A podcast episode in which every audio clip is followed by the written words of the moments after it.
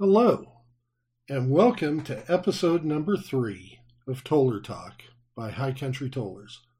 I'm Randy Harold, and today's episode was originally going to be Introduction to Birds. But as I started to record it, I figured out that uh, most of the front end of the episode was going to be on getting your dog ready for introduction to birds. So I decided to switch it over and just stay with that topic today. You know, I realize that a lot of my episodes and podcasts are going to be on hunt training, but there is one thing to remember that training is training, and having a good, well trained, well behaved dog is probably our ultimate goal. They'll be more fun for the family, they'll be easier to live with, and they'll be more of a joy in your life. Uh, having said that, uh, this episode will be great for people who don't hunt train, just as a foundation for their dog. Because in this episode, we're going to be laying a foundation for the pup's life in the field and not just a good foundation for the field, but for your relationship and your future training.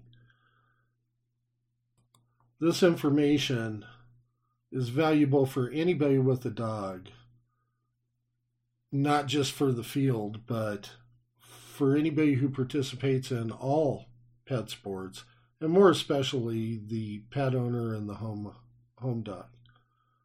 As a rule, I'd like to think that puppies come with a few things to fix because they don't come broken. They come to us looking to find their place in the pack. They're looking for acceptance into that pack, and the whole world is new and interesting to them. This is a great time to create that bond and to lay down the social rules of the pack, you know, your home, and make your future commands a desire to follow instead of a struggle and a fight. In episode two, I talked about not training bad things into your dog, to always be cognizant of what you were training a lot of times in field training, it's a damned if you do and a damned if you don't. You might run one exercise that teaches the dog one thing, but teaches them something awful on the other end. And that's what we're trying to, to prevent for not just field, but all of our dogs. So, by covering some of the stuff that we're going to cover in this episode, we're going to lay a really strong foundation that's really going to make your dog want to work with you be happy about going out to train. It'll be a fun, enjoyable time for both you and your dog. And hopefully, you guys get out to train and have the time of your lives like I do with my dogs. I know my dogs really look forward to going out to train, going out to hunt, anything we can do along those lines. But we've made training fun. And I start all my dogs out this way. So just remember, it's easier to treat this up front while they're young instead of having to fix problems that come along when not doing it. And in doing this, your pup gets to discover how much fun training is.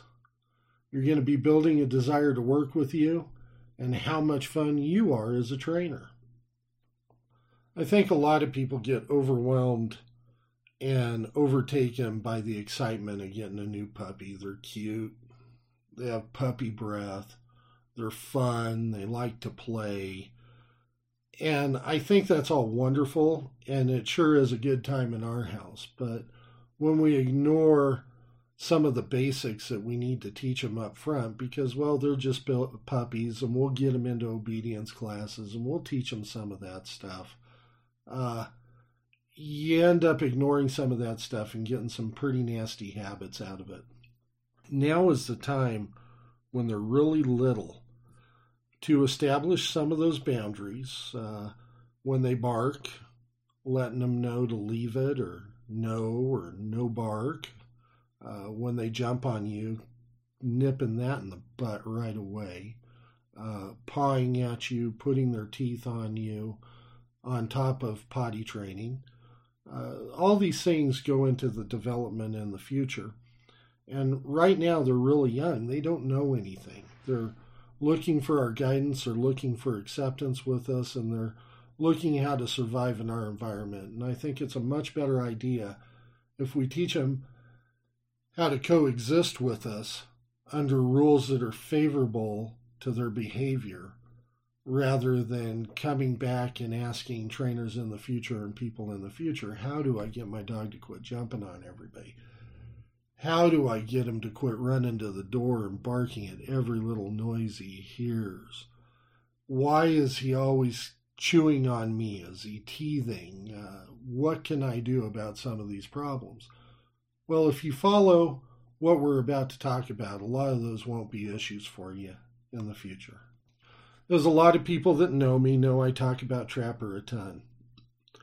One of the things about Trapper that Trapper and I had was that Trapper and I were on the same page. And I think I said in another episode that we've been accused of sharing the same brain. And that's really true, and it's really a huge compliment when it comes down to it. It doesn't mean that he's as smart as a human or I'm as dumb as a dog but I really knew what he was thinking, and he really knew what I was thinking. We had that kind of bond, and it made when we worked together either absolutely hilarious or magical. There were times when Trapper thought he knew more than me, and it would get a little bit challenging. I'd be standing out in the middle of a field with a whistle, and he'd be sitting out in the middle of the field, stomping his front feet and uh, telling me where he wanted to go rather than me telling him where to go. And those those are problems that'll creep up a little bit later. But I think that bond is what's so very important. There was never a time with Trapper or any of my dogs really when they were off leash that I worried about them bolting and taking off. Um, or leaving me or running away. I always knew that they were going to be checking back in with me and that their interest was really to be with me. There was one time our property is divided by a fence, and uh, out in the back half of it, I usually work on cars or my campers or trailers or whatever. And I had Trapper out there was working with me one day, and I came back in through the gate and did what I was taught, shut the gate right behind me, and went in the house and about five minutes later, I, I heard a woof, woof, just real calm. And I thought, oh my God, I left him out there. And I went back out to the gate, and he was standing there telling me, hey, let me in. A lot of dogs would have bolted. A lot of dogs would have left and smelled their way around the neighborhood until they eventually got picked up by somebody or animal control. But mine stayed there and wanted to be back in with us. And that's because of the bond we have and the bond we had created. And so today we're going to actually teach you how to do that. So before we get started on that, I will tell you that I always talk about compartmentalize things.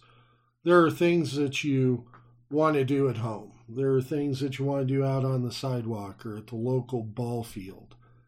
And then there are things you want to do in the field. Some of those things you work on at home may eventually come into play in the field, like force fetch, or they may not.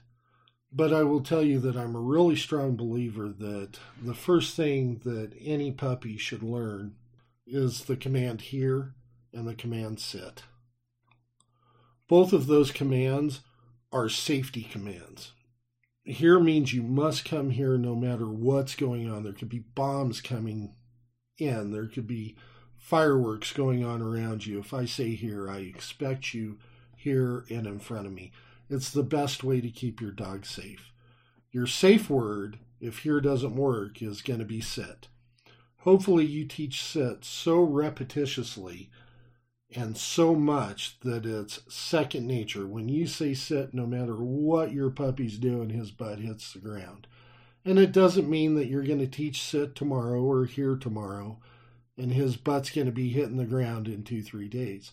All these things we talk about take repetition, they take time, and quite honestly, with a toller, because of their brain, sometimes you have to be a little bit creative about teaching them anything. So don't be afraid to really analyze your dog, see what they're doing, and think outside the box and try new stuff with them to uh, get the behavior you're looking at and always reward that behavior. And while we're talking about rewarding behavior, I will tell you that uh, another hypocritical moment for me I do use treats, and I've used treats frequently. My goal when I use a treat is to get them off the treat and to start seeking my praise, my acceptance of them. So I try to curb them less and less, but with little puppies, I understand. But be careful when you're using those treats that you don't end up with a dog that's 100% food motivated when he could be motivated to be pleasing you in that relationship. Believe it or not, you know, they're pack animals and they get tremendous joy out of being a part of the pack and knowing their place, doing their job, and really knowing what's expected of them in the pack. That's where they're really happy. So it's quite possible to curb off the treats and actually get them doing what you want them to do just out of a willingness to want to please you and be a part of your pack. We can talk about sit and here and heel and stay and uh, how to train a puppy in later episodes. But right now, today, we're going to be talking about building that connection with you and your dog. And I will say up front, a lot of people say put a long line on a puppy. I'm going to ask you today with this exercise not to put a long line on a puppy. In fact, it actually defeats the purpose. Uh, also, with an 8, 10 week old puppy, they just aren't developed enough to be being yanked around or have be running and have somebody step on a line and stop them. We really need to let them develop. And on that note, I will tell you as you venture in, there are things you can do in the field, and we're going to be talking a lot about them with a puppy that you really want to curb the time. You want to make sure you're having success with what you're doing, that the puppy's having a good time, but that you aren't running them ragged, overrunning them, and overworking them. Remember, they're just little guys, and they have these growth plates that need to close. Uh, they have maturing to, that they need to do. They need to absorb things and really understand things. So take your time. It's not a race. I think it's great if you have that little rock star puppy that's uh, been trained to sit by nine weeks and wags his tail, is real happy, nose down, is working on heel. Um, and I think you should teach them as much as you can while they're young because they're little sponges. But I also think that putting too much pressure on them can be counterproductive in the future. And I'm going to talk a little bit later about a philosophy I have about pressure being learned, uh, and it goes hand in hand with confidence. And you're going to hear me talk a lot about building a, a pup's confidence, a dog's confidence with some of the exercises we do and how to do that. And I think it's a lifelong training exercise with your dog, as is sit, here, heel, fetch, any of them. They all need tuning up, but confidence is really something you're always building on. And I think when you have the bond we're going to be talking about and the confidence is when you really strike gold with a puppy and start seeing really great things. Um, I know obedience uses a lot of treats, and I just talked about treats, but I would challenge you guys to listen to this podcast. I'm going to give you another trainer's podcast name that you can go listen to and the episode that talks more in depth about what we're going to be talking about to go listen to her, but give it a try. Once you do this, you will never, ever, ever do it with any without doing it with any other dog. Once you do this and see how magical it is, you will do it with every dog you ever own in the future, whether it be a field dog, a test dog, a hunt dog, or, you know, a, a crocodile dial dog you will do it with everyone. It's just absolutely magic, and it really does set the tone for a relationship with you and your dog. Having that, instead of boring you with opinions and philosophies, let's get right into it. We can take them out and work on socialization, and that's great. And I hope you're socializing your dogs on both sides, and we'll talk about that later too. But one of the best and most meaningful things you can do is to take your dog on what I call the walk. Uh, I was doing this with my dogs before I even knew what the walk was. It wasn't until I heard it explained by a friend, Julie Knudsen, that the light bulb went off. And I was able to articulate it, put it into words and a philosophy, and think about it. But I had done this with my Cocker Spaniels that I had, my Goldens, um, uh, my Sheltie, uh, any of the hunting breeds that I had owned. And I did it naturally, pretty much because of what I was doing in the way of life. You know, being outside, being in, in the outdoors, having kind of a sporting lifestyle. But hearing Julie articulate it for me and having that light bulb go off, I was able to use her advice to kind of fine tune this. And oh my God, is it good stuff! So uh, I'm going to tell you, explained by Julie, kind of what it is, but I'll be paraphrasing because she's so much more articulate than I am.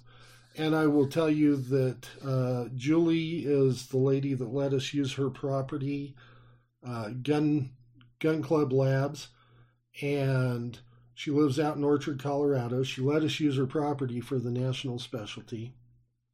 Uh, she's a great trainer, someone I consider to be a good friend, and really, really knows her stuff. Uh, I could work on training dogs for the next 40 years and never learn what she's learned in the past 10. She's also got a pretty good podcast that's called Training the Pointing Labrador Retriever. And her podcast, episode 90, is entirely the subject, the walk. So if you still have questions on it when I'm done, go listen to her podcast and you can either hit me up with a question on the website, highcountrytollers.com, or feel free to ask Julie. I also want to say I was talking to Julie and told her I'd be using her name and referring her podcast in this this podcast, and she, you know, very nicely said that I didn't need to give her credit. Um, that you know, this is a concept that's been around for a while. I think she was one of the first to really coin it, and you see a lot of other professional trainers uh, plagiarizing it and taking it, and she's really happy about that because she wants the information out. So I said I was doing it by accident, and I want to talk a little bit about that. The reason I was doing it was because I wanted to be able to take my dogs with me and have one of those cool dogs that just always hung out with you. And I noticed early on that little puppies, they want to stay with you. They want to, you know, find their place, find security, and you be a part of your pack and have that security. So they stay kind of close. The other thing I realized that I was taught by my dad with my golden retriever was that a lot of times if you force something, you get a negative behavior on the other end. The example is, is I had a golden retriever, was a great dog. His name was Sam, and uh, when growing up, when we lived up in the mountains, and uh, my dad would open the door and let Sam out because they all ran free up there. And when it was time to come in, my dad would uh, go to the door and yell, Sam, you son of a bitch, get your butt in here. And Sam would look at him, wag his tail, and run the other way as fast as he could. It was a game to him, and it was a forced game. If either my mom and I or I went to the, the door and said, Hey, Sam, here, here, he'd come running up and come right in you know, uh, you see it with puppies uh, when people put leashes on them first, and the puppy's resistant to it, or a dog that hasn't been leashed up or walked much, you put a leash on them and they automatically want to pull away from you and get away from you. So, what I would do with my dogs is when they were little puppies, I'd just take them out with me and let them hang out. And I know that sounds oversimplified, and we're going to get into a little bit of the nuts and bolts of it, but that's pretty much what the walk is. The walk is an exercise that teaches a puppy to focus on you from an early age. It also gives them security outside of the home, knowing you're there, but gives them the opportunity to stretch those boundaries a little bit while staying safe and secure it's designed to naturally build that confidence, give your pup an awareness of you. And also, if you're really smart about it, you'll start watching your pup and you'll start picking up on some of those behaviors. Is your pup a pretty laid back pup? Is he keeping up with you but kind of discovering? Is he running hot? Uh, what does he respond to? What does he how does he respond to the environment around him by learning all those things while you're doing the walk you can actually cue in on that pup and it'll give you a basis for how to train that dog and communicate with that dog in the future. It'll also give you the basis of being able to read your dog and knowing when good things are going on and when bad things are happening.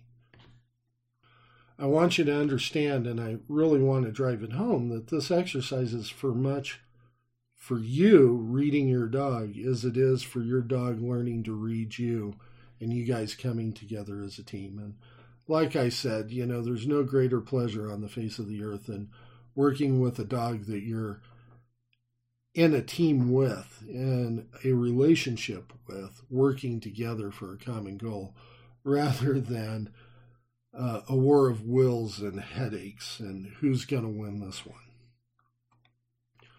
So, when we go on the walk, we've got to remember a few things about it. That this is not your typical walk. It's not putting a leash on and going to the park. It's not walking around the neighborhood and socializing. It's not going to that soccer field and throwing the ball for them or just getting them out there to let them smell. It's a totally different concept. If houses and buildings and relationships are built on strong foundation, this has got to be the cornerstone of that foundation. So, to start, what we're going to do is we're going to find a place where you can take the puppy that's safe. It has to be safe. Nowhere where the puppy can run out into a road nowhere where there might be predators, snakes, uh, coyotes, foxes. And here in Colorado, I, I worry a little bit about the hawks in some of those places because we get some pretty big hawks and eagles out here that have eyeballed some of my dogs before. You want to find a place that's natural and has some cover in it, maybe like a CRP field and uh, but low cover. You don't want the puppy struggling to get through it. Uh, or a mountain meadow or something along those lines. You want to make sure that there's physical features that aren't going to hurt them too much. No real deep ditches, no ravines, uh, no big rock outcroppings, or anything like that what we do want to do is get them in that natural environment and away from the soccer fields where 10 other dogs have peed on it and you know the playgrounds and the dog parks uh, on that note i would tell you that i would never take my dogs into a cesspool that we call a dog park. There's just so many better options uh, than the germs and the crap that can float around the dog park. And remember that most of those people have dogs that they're taking there that are not trained. And that could put your dog in a little bit of peril or danger the next thing i need to tell you is that you're going to take your puppy out there and you're going to go alone and when i mean alone i mean you and the puppy not you and the other pup that you have in the house or the other dog, because, well, it's just not fair and that other dog needs to run around. Not you and your wife or your husband, you and the puppy. Now, if you're in a marriage or in a relationship where you're both going to be working with the puppy, I think that's great. But I think you need to pick one primary trainer, and that doesn't mean the other person cannot train. So let's say I'm going to take my puppy out and I'm going to do the walk. Well, I want Wendy to go out and do the walk. I want that bond to be very strong with her too. But I am hoping that she will take the puppy out and do the walk with the puppy after I've already gone through the exercise. And hopefully, what the puppy and I have learned together will translate into what she and the puppy learned together. It'll make it easier on her, and they'll come away with the same bond. The problem with taking two people out is, is that you need the puppy to focus on you, and you need to focus on the puppy. If you take another dog in your household out, one of the problems that you can get into is that that puppy may look at that dog as more of the leader of the pack than you. It might find more comfort in that dog and start following that dog instead of keying in on you and building that relationship with you. I am a really big fan of when you bring a puppy into a house that has another dog to separating them frequently for training, for outings, for socialization, to make sure that your puppy gets the fair chance of building the confidence in those situations to be able to handle them on his own in the future. The next thing we're going to have you do is leave your cell phone inside or in the car and turn the ringer off. This is a very quiet exercise. It's not going to take a lot of noise. In fact, you should be making zero noise. And you don't need the distractions. What you need is to establish that bond that I've been talking so much about in that relationship up front. You need to really pay attention and pay attention to your dog and how they're behaving and how they're reacting every bit as much as that puppy needs you to give him a fair shot and being focused on him so he can be focused on you. While we're talking about that, I want to talk to you is any if you've ever seen a litter whelped or how a mama dog talks to her puppies and interacts with them. She doesn't sit there and bark incessantly at them. She doesn't beat them. She might grab them by the ear, which is a huge punishment. Um, she might grab them by the neck and move them. Um, if they're where they're not supposed to be, she'll reach over and nudge them over. But it's not a real vocal exercise. And remember, your puppy's coming from that environment into your environment.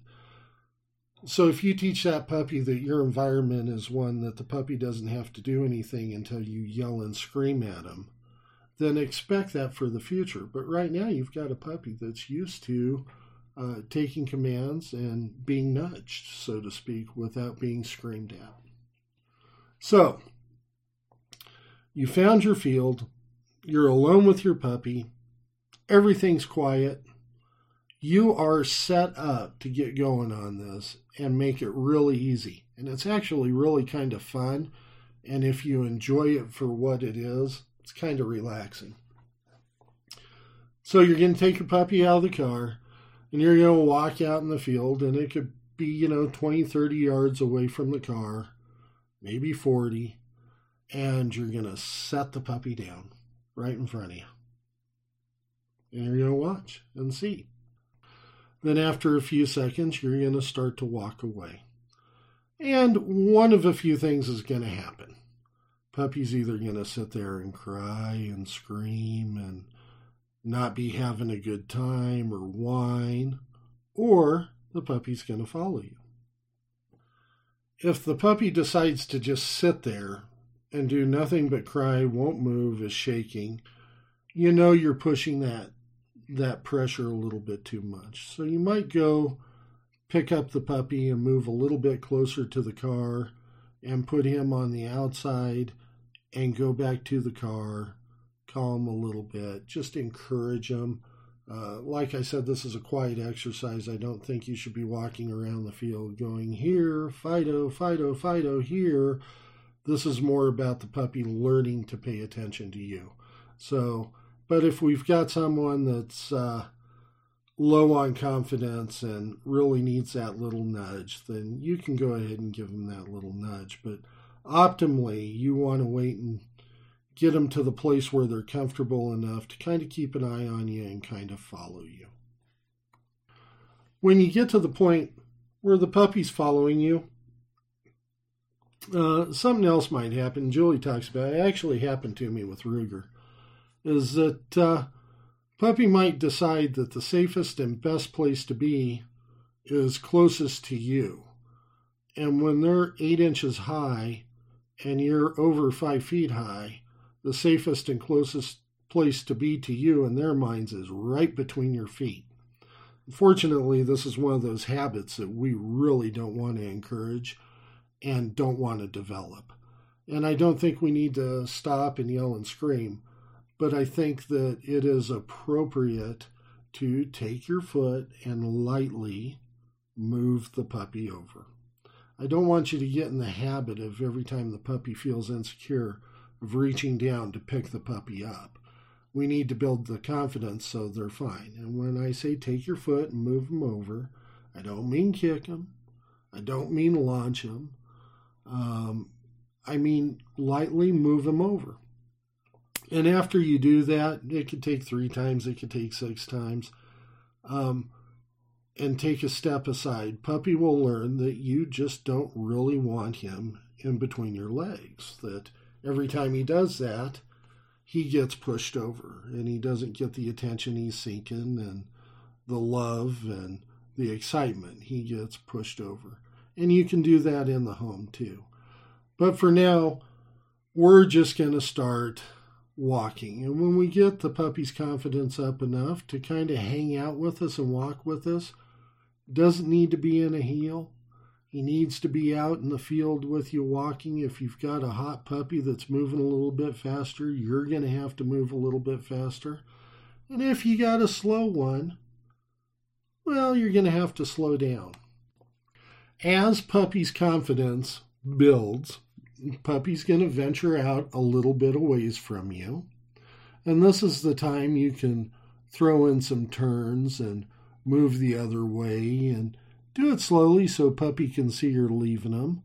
Um, and as the puppy's confidence builds, another thing's going to start happening. The puppy's going to start smelling everything. It's going to start discovering his environment. He's going to start smelling bird poop, old bird feathers that are laying out there. Uh, you know, rabbit poop. If he sees a rabbit, that might pique his interest a little.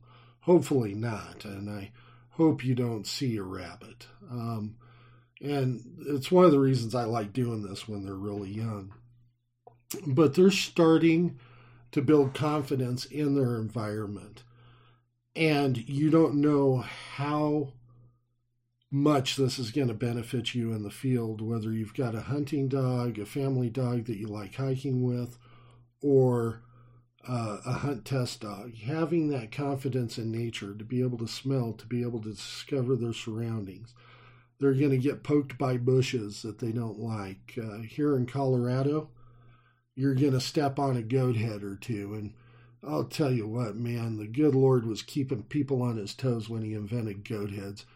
As far as I'm concerned, goat heads, mosquitoes, and ticks can all, yeah, they can all die.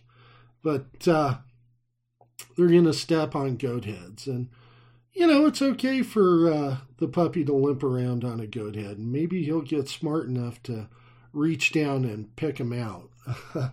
Between my two dogs, Trapper would always just stop and yank him out and keep going. Ruger's a little bit more of a princess, and he'll walk on three legs until you notice and go help him because he just refuses to do it. But that's Rug. Um, they're going to find out about cactus and stick their face in them and walk through them, and you're going to be pulling cactus out of them. And uh, if you're out here in Colorado, and those things are all right because those are all learning moments, and you want them to be able to learn about them. Uh, funny thing here in Colorado, I do a lot of upland hunting with my dogs, And we've got those damn prickly pear cactus everywhere. And both my dogs, when they're real young, man, they go get in a patch and come back, and it'd be forceps, tweezers, and wrestling a dog to get them out. But I'll tell you what's absolutely amazing is after they get into them once, maybe twice, never again. And I've taken my dogs down into New Mexico where they're even worse and run hunt tests down there. And it absolutely amazes me that a dog can run 90 miles an hour across a field that's full of cactus and miss every one of them. But I will find every one of them, especially when I'm wearing tennis shoes. Uh, so, you know, they're going to start discovering their world and figuring out what's going on in their world. And you know you've arrived when you have a dog, a pup, that's confidence is up. He has confidence out in the field with you. His tail's wagging. He's happy. He's willing to go discover and see things, but he's still checking in on you. There is no better feeling in the world than having a dog that does that. And when you have that dog, they can go out and go on family hikes with you. They can take vacations. You don't have to worry about them. Uh, be on a beach with you. Uh, just really easy to live with. And when you hunt them, oh my God, having a dog that will come back in and check check in with you when you're hunting is one of the best things on the face of the earth. I, I see guys that have GPS collars that are oh crap, my dog's gone. And they were happy as hell when those GPS collars came out. Uh, and mine, mine have ventured off on a hunt when they've gotten on a bird that was wounded or I missed. But uh, I always knew that they'd come back in and check in with me. And there's a lot of confidence as a hunter in that and a lot of solace in knowing that I don't have to go home and tell my wife that my dog must be in the next county and I'm really sorry. So I think this is something that we should all work to achieve. I think as you're going through this exercise, uh, as your little puppy builds his confidence, uh, start introducing other things. Find that down log to go over, that little tiny creek to run through uh, be a good chance for him to get his feet wet and have to go through a creek and climb out the other side and uh, struggle to get around that log. And like Julie was talking about, you know, watch your pup. Is your pup the the bold bold puppy that's going to go right over the top of that log and get high centered on it and you're going to giggle about it, but he doesn't care. He's just, he followed you right over it. Or is he going to be the dog that sits there and says, you know, uh, yeah, no, I'm going to go around? Is he a thinker or is he a driver? Um, that's going to tell you a lot about how to train him in the future. So, when we're out there, uh, we're just doing this walk and we're doing it quietly and we're trying to build confidence and focus on us and focus on the puppy. We aren't saying a lot we're not throwing sticks and balls. We aren't barking out commands and sit and yell and here. Um, we're out there to get them to focus on us, and we're focusing on them. As the puppy pro- progresses, we're going to start throwing in some obstacles, like we just discussed. Remember, some of those obstacles could be a sharp turn and a head in, in a different direction. Um, it could be crossing the path of where the puppy's going and going in that direction and see if they follow. And remember that this isn't going to happen overnight. I've had people that I've worked with, and some of them like it, and some of them have looked at me like I was crazy when, you know, I go out to introduce their dogs to birds, and I know they haven't done the walk. So I kind of explain the concept and I say, so go do the walk. And here's what I want you to do just walk over there. Just watch her. And just walk over there. And just watch her. And um, it always works out real well. And you end up with dogs that you aren't chasing or screaming at across a field. So, once again, understand that uh, This isn't something that's obedience class that you're going to go in and sit, sit, sit and work on sit.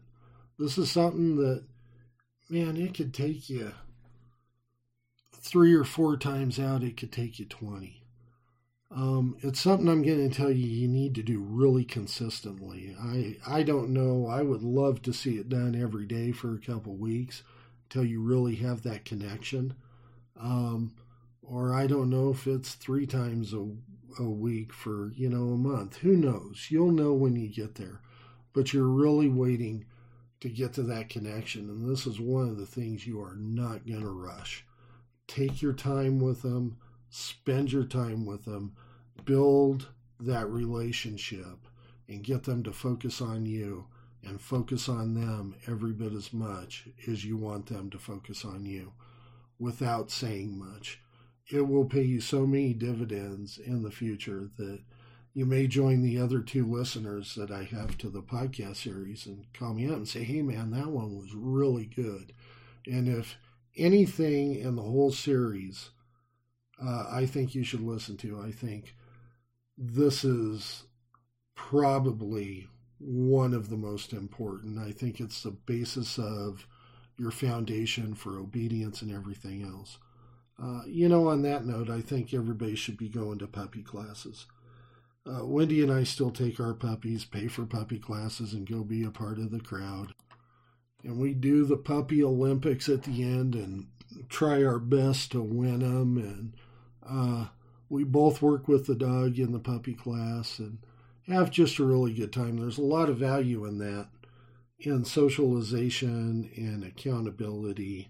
Uh, I don't think you're ever too good of a trainer to not be able to go have fun in a puppy class. It's good for you and it's good for your puppy. And if you do this walk before you go do your puppy classes, you're going to have an oh my god dog in that puppy class. I guarantee it. So I'm going to finish it up uh, for now and close it out the way I always do and ask the good Lord to bless me uh, with my dog's character and make me the man that my dogs think I am. Um, I'm also going to tell you that uh, canine cancer is really ugly. I saw three three friends on my Facebook feed lost dogs to cancer in the last couple of weeks. Uh, one of them was lymphoma. Uh, the other ones is just I can't say enough, guys. Um, I know University of Wisconsin was doing some neat stuff with the WeatherTech Golden Retriever. Could probably use a, donation. Our own Terry Simons, who's going to be on next week's uh, episode, talking agility and cancer with me, and I got to tell you guys, I'm really excited about it. It should be great. Terry's just a great guy. Uh, does the Westminster dog uh, agility stuff. Um, but he's going to be on. He runs and founded uh, Clear Canine Lymphoma Foundation.